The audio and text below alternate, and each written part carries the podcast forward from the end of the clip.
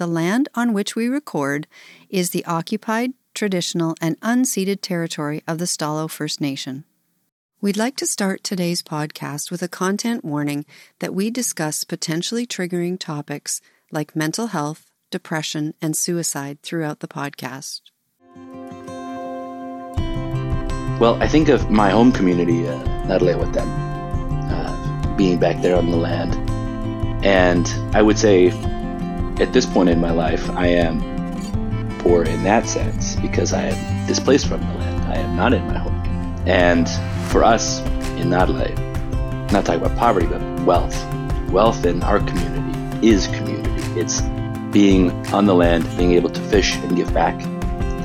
And right now I'm poor in that sense because I'm not able to actually give back to the people in my community.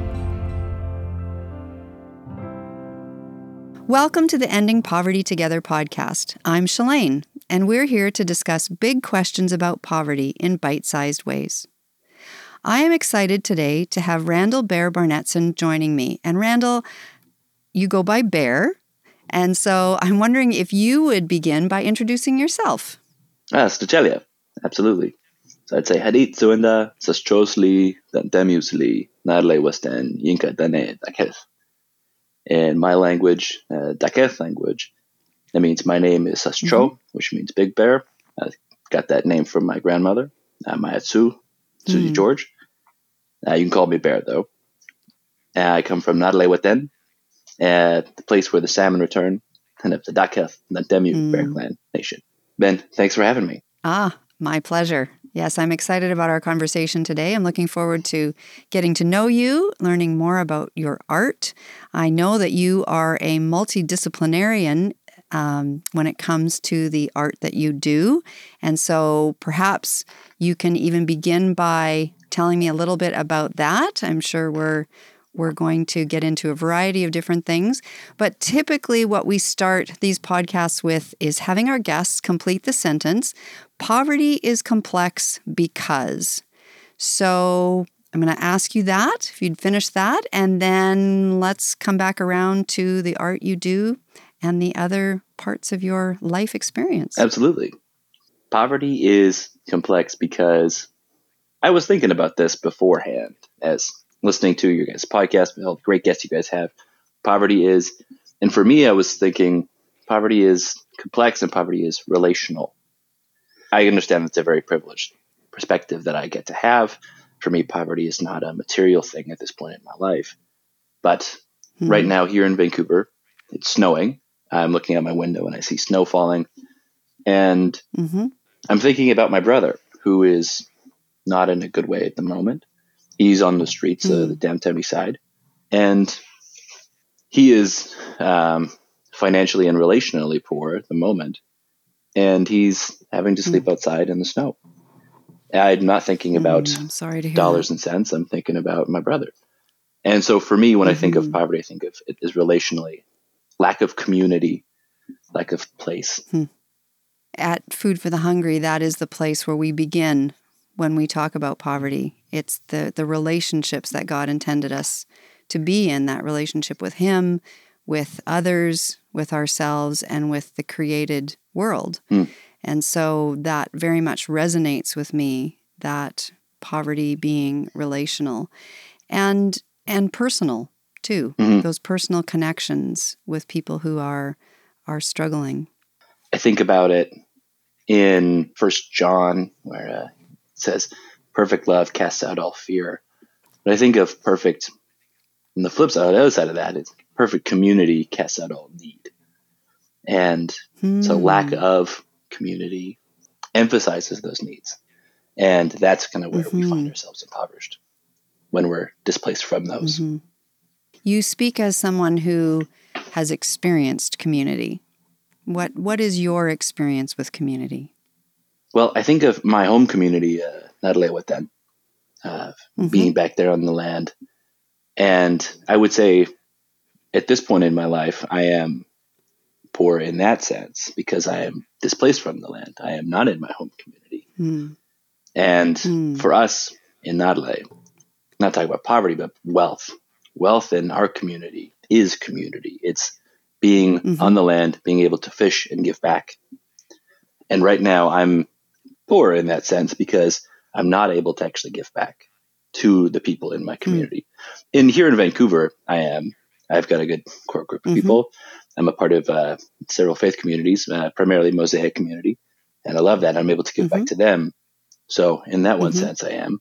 But within my own community of Nadleh Whut'en, I do my best, but to get up there when I can and to give back to my community with my art practice of doing clan designs for various elders and people in the community. But I'm actually not able to be physically there fishing. I was listening to the podcast with where my mom was on, Cheryl Bear, and she was talking about my Auntie Serena.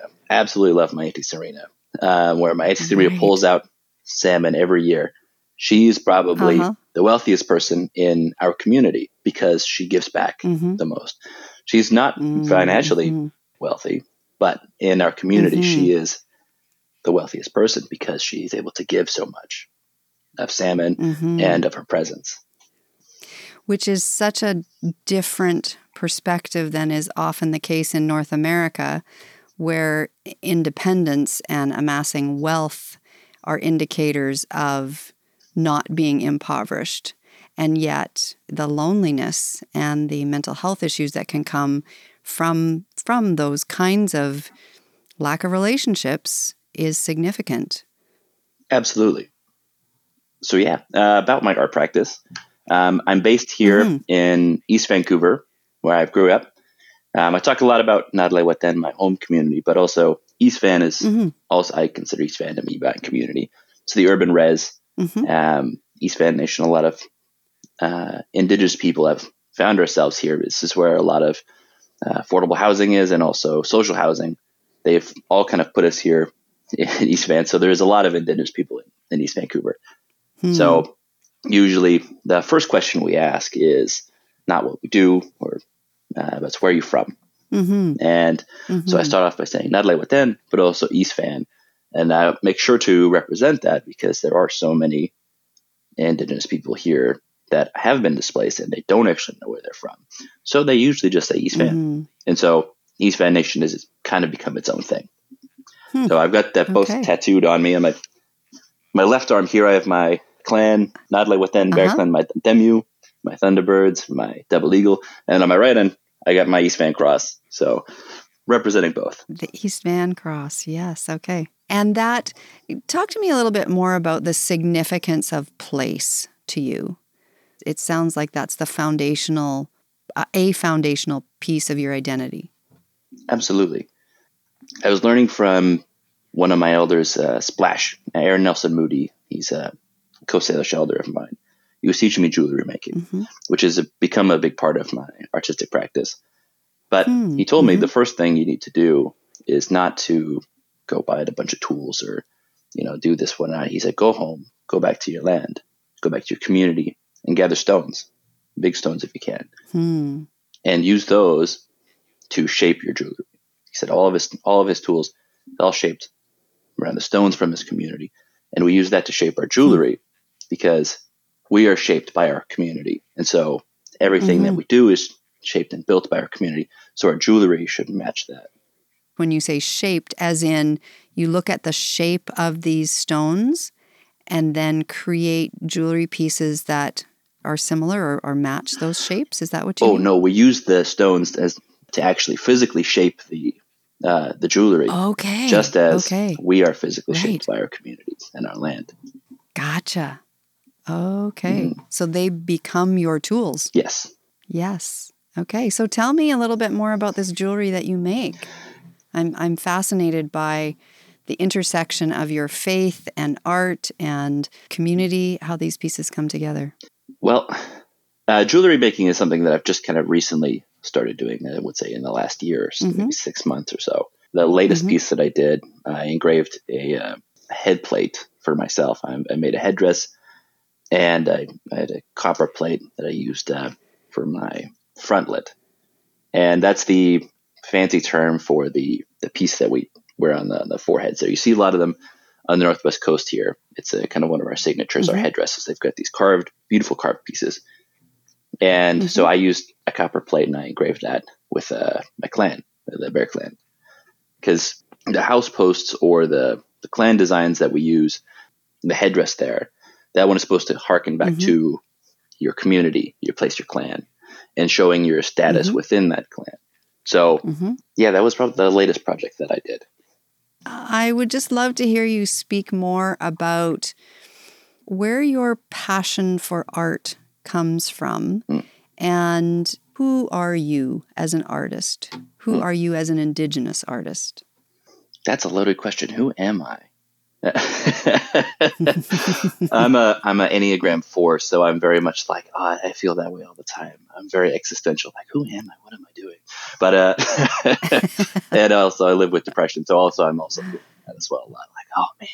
But who am I as an artist is probably trying to tell those stories. I heard a quote from Bruce Springsteen. It's probably my favorite quote. He said, "Through my work, I want to tell my story and hope that you see yourself in your story and then go tell it."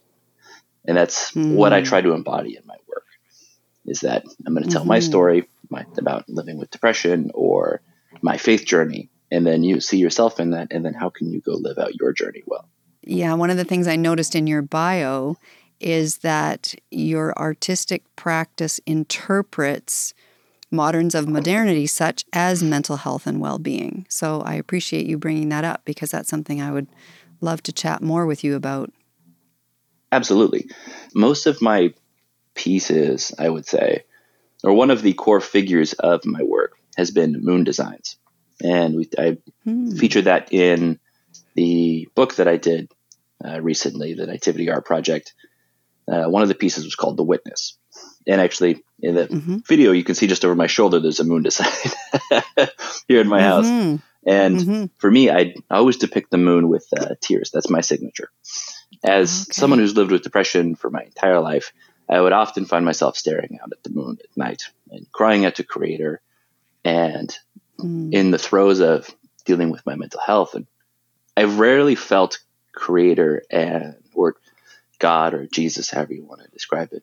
I've rarely felt or known them and to be present with me in those, which is a big struggle for me. However, in those moments, I can look at the moon and I'm crying out and I see the moon as my witness, the witness of my pain, of my sorrow, that Creator sees me. It's like, as Hagar says in the Old Testament, you are the God who sees me.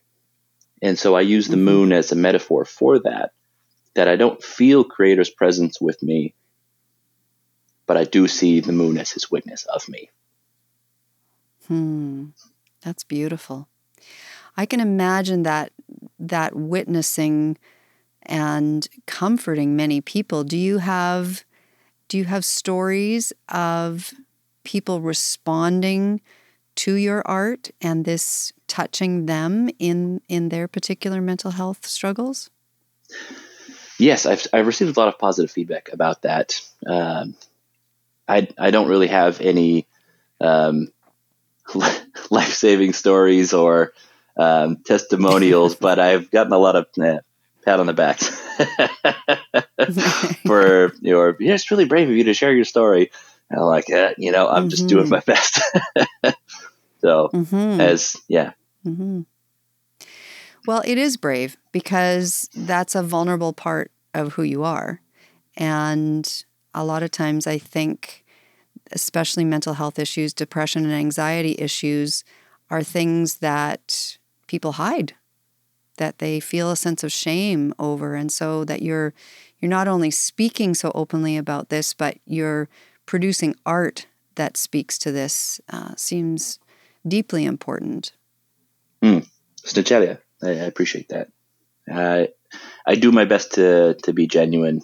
And it's one of my favorite words and favorite values is genuineness. And so that's in those moments of sharing that with people, of where my place, where I'm coming from. So you are an author as well, and a teacher, and describe yourself as a creator. So yeah, small C creator. Tell me a little bit of yes, you're right. Yes. Humble, yes. I was chatting with my mom about that as I was writing my artist bio. And I was like, I feel like I don't want to just say maker because I just love to make things. I was like, I like to create things. And my mom was like, small C, creator. That's, make sure you emphasize that. I was like, okay, yeah. Sorry, Mom. Yeah. I'm not the creator. I am a creator. And right. I guess I feel creator's hand in me when I am, or on me when I'm making and I'm doing things and I'm being creative and trying to find those moments of telling creator's story and my story and sharing those with others. That's kind of the crux of my practice. As a teacher as well, I teach at the Native Education College. I'm very fortunate that I get to do that. I graduated from there in 2017, and I moved on to Emily Carr, where I'm at now. I'm in my third year, and this year I actually got a job teaching at NEC, which was my goal all along, was to go and give back to the community that where I got my adult dogwood from. And so now that I get to do that, I've got my foot in the door. It's very meaningful for me. Okay. And what are you teaching there? I'm teaching art and music. And this semester I'm actually doing field observations. And I was talking with my students about it and also my colleagues. I had my first class yesterday. And it's students will go out into the field. They're working and like working with kids and whatnot. And then they come back and they chat about their observations. And that's kind of the core of the end of the program, how to go about that and improve what they're doing in the field. And this is that kind of a safe place for them to workshop that. However, my approach to that is more not so much of the coming back, but in the going in a good way. And so I'm influencing using indigenous theology and ceremony to influence how we're going to go in a good way, how to show up in a good way, how to enter into those situations in a good way. That's what I'm trying to pass on to them. I don't know where I was. Where was I going with that? I'm not. I'm not too sure. It's okay. I was just asking what you're teaching. Oh yes. So yeah, that's. I love these rabbit trails. Yeah. They're the most interesting. Yeah, that's what I'm trying to teach there. So. I would love to learn more, and I suspect that many of our listeners would as well. Indigenous theology and ceremony. That to me feels like something I would love to have you speak to a little bit more. What does that look like? What does that involve? And what's the significance for you of being able to do this with students? Well, it's incredibly significant for me. I always talk about when I was asked recently by a person that I'm mentoring. They're asking like, "Oh, can I do Northwest Coast style design?" And I said, "Well, where are you from traditionally?" And he says, "Oh, I'm from Northern Alberta. I'm Dene." I said, "Okay, well, it'd be really great for you to it'd be great if you learn Northwest Coast style because you live here on Northwest Coast. But finding where you're from, your clan, your community, your Dene style, that would be the most empowering thing for you, is to learn your roots and where you're from, and then to go in a good way with those things." So for me, knowing my roots and my traditional ways of being and ceremonies and being able to bring those into situations is incredibly meaningful for me. So I was able to do that this past Sunday. We actually had a memorial at my faith community, Mosaic, for one of our elders there, Chris Joseph. And blending theology and ceremony there, sharing in our circle there, I did a smudge ceremony, and I'm not sure if you're familiar with that, where we light sage and we brush ourselves with the sage, the smoke there. And so I smudged the circle, and I kept the smoke going throughout the whole service. As we believe here in the Northwest Coast that fire and smoke are connections to the spirit world. So as we were sharing in the circle, our good memories of Chris and the things that, we'd hoped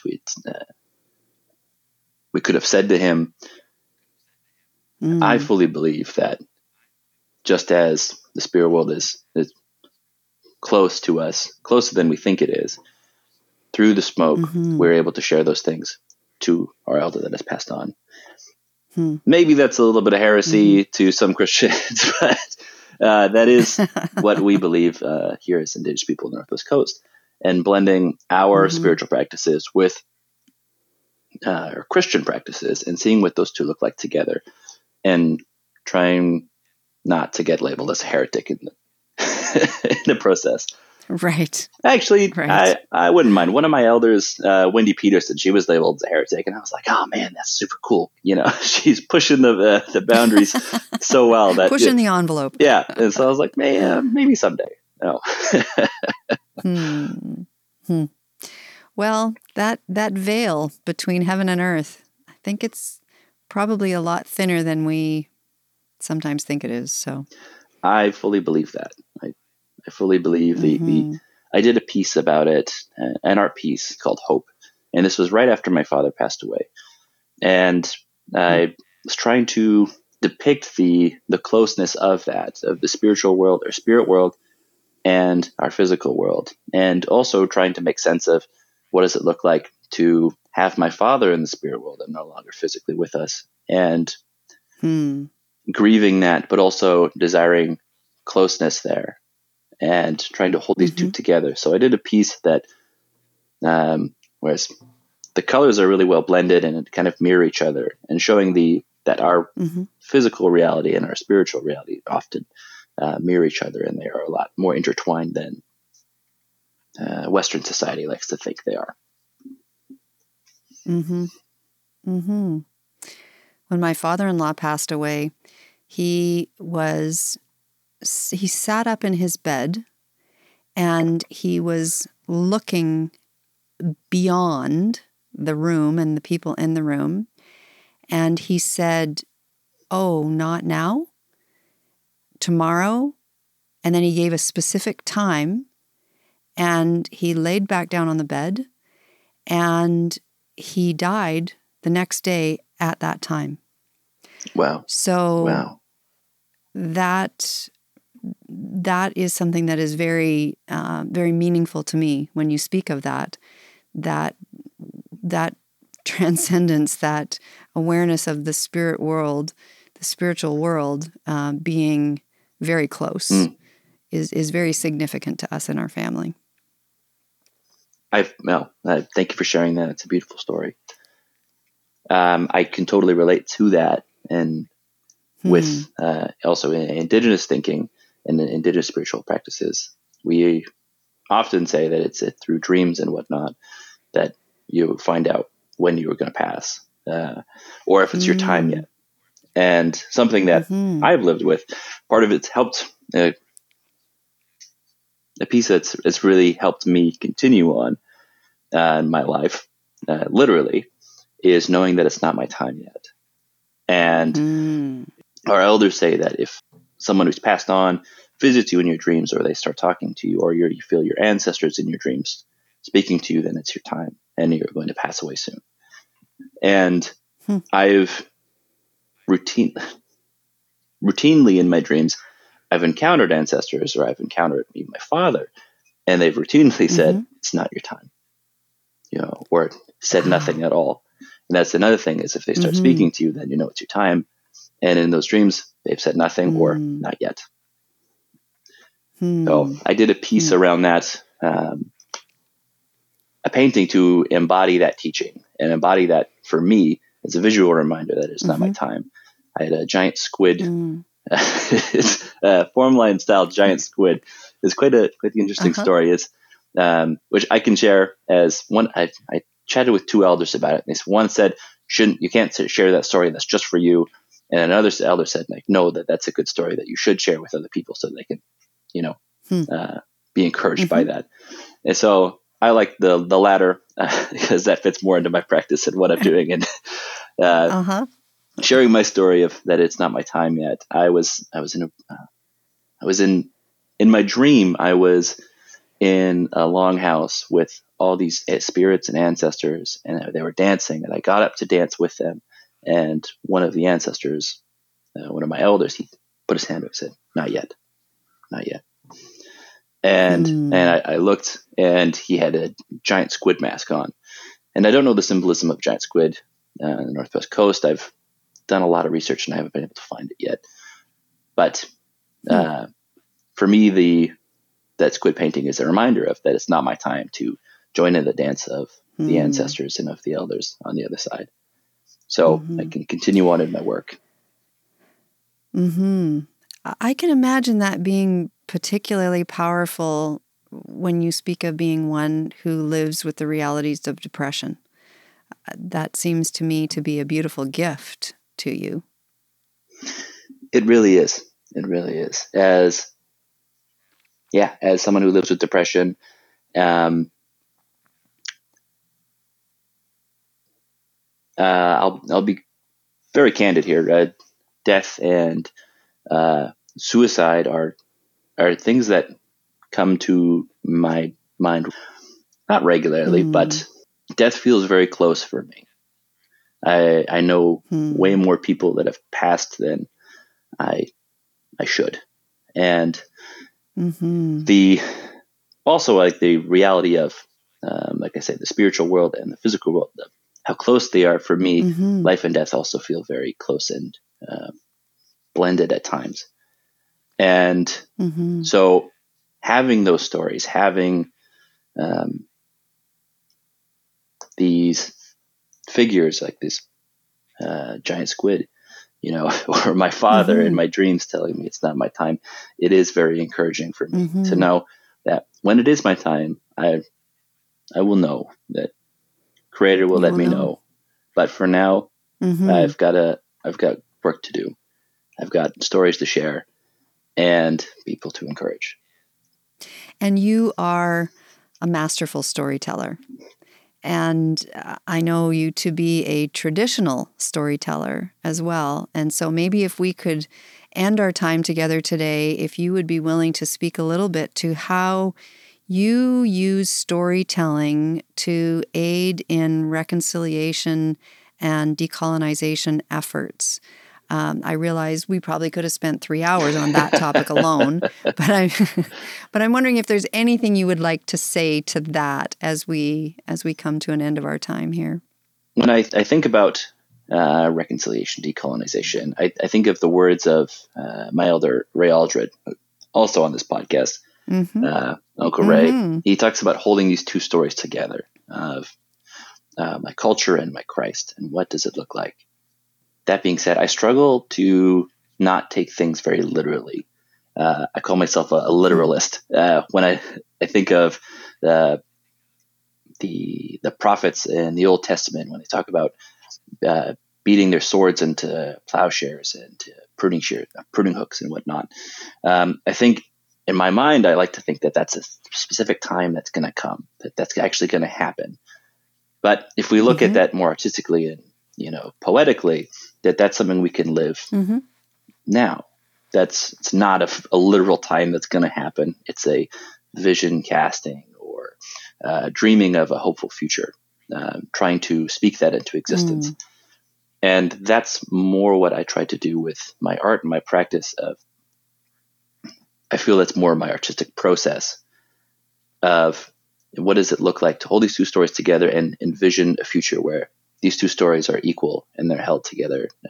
Right? I was at a gathering and someone shared, it really rubbed me the wrong way, because they said like, "Oh, thank you for sharing your work, and what you're doing is really great, and you're doing trying to tell the greatest story ever told alongside the Indigenous story."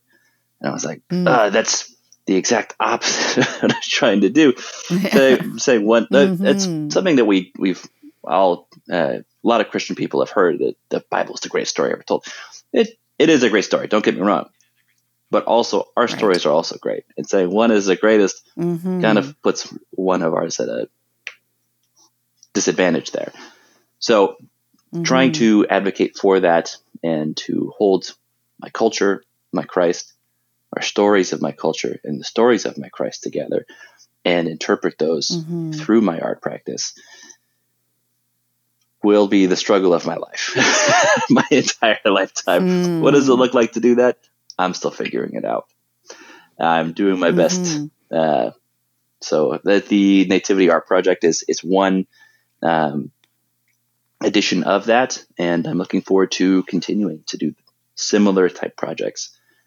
Well, thank you for continuing to persist and continuing to invest in your own journey of figuring this out as you go, because in this process you're creating beautiful works of art that have such deep meaning. So I just, this has been such a meaningful conversation, and I appreciate you taking time, and I want to thank you for being here today. I do also just want to know, is there anything else that you would like to end with? Is there anything you were hoping you could say or we could talk about today and I've just missed it? Oh, no. Snuchalia, I appreciate your words. In my language, I'm grateful. Snuchalia means I am grateful for you. Snuchalia. I would like to say as well, I did touch on some heavy things today. You know, I was talking about mental health, depression, suicide. These are really heavy topics. And so if you are struggling with these things, you're not alone. There is help out there. Yeah. To anyone struggling with those things, reach out to me, reach out to those who you can, call for help, ask for help. You're not alone in those things. Your creator sees you, you are loved, and your life is valuable. Thank you, Bear. If someone wants to reach out to you, where can they find you? Well, I am a millennial, so I'm always on Instagram. So you can find me at Randall Bear Barnetson. So that makes you fairly easy to find. That's awesome. Thank you so much for being here today, Bear. It's been a joy to chat with you. Snuchalia. To explore what your next steps could be or find out more about FH Canada, start by checking out fhcanada.org/resources.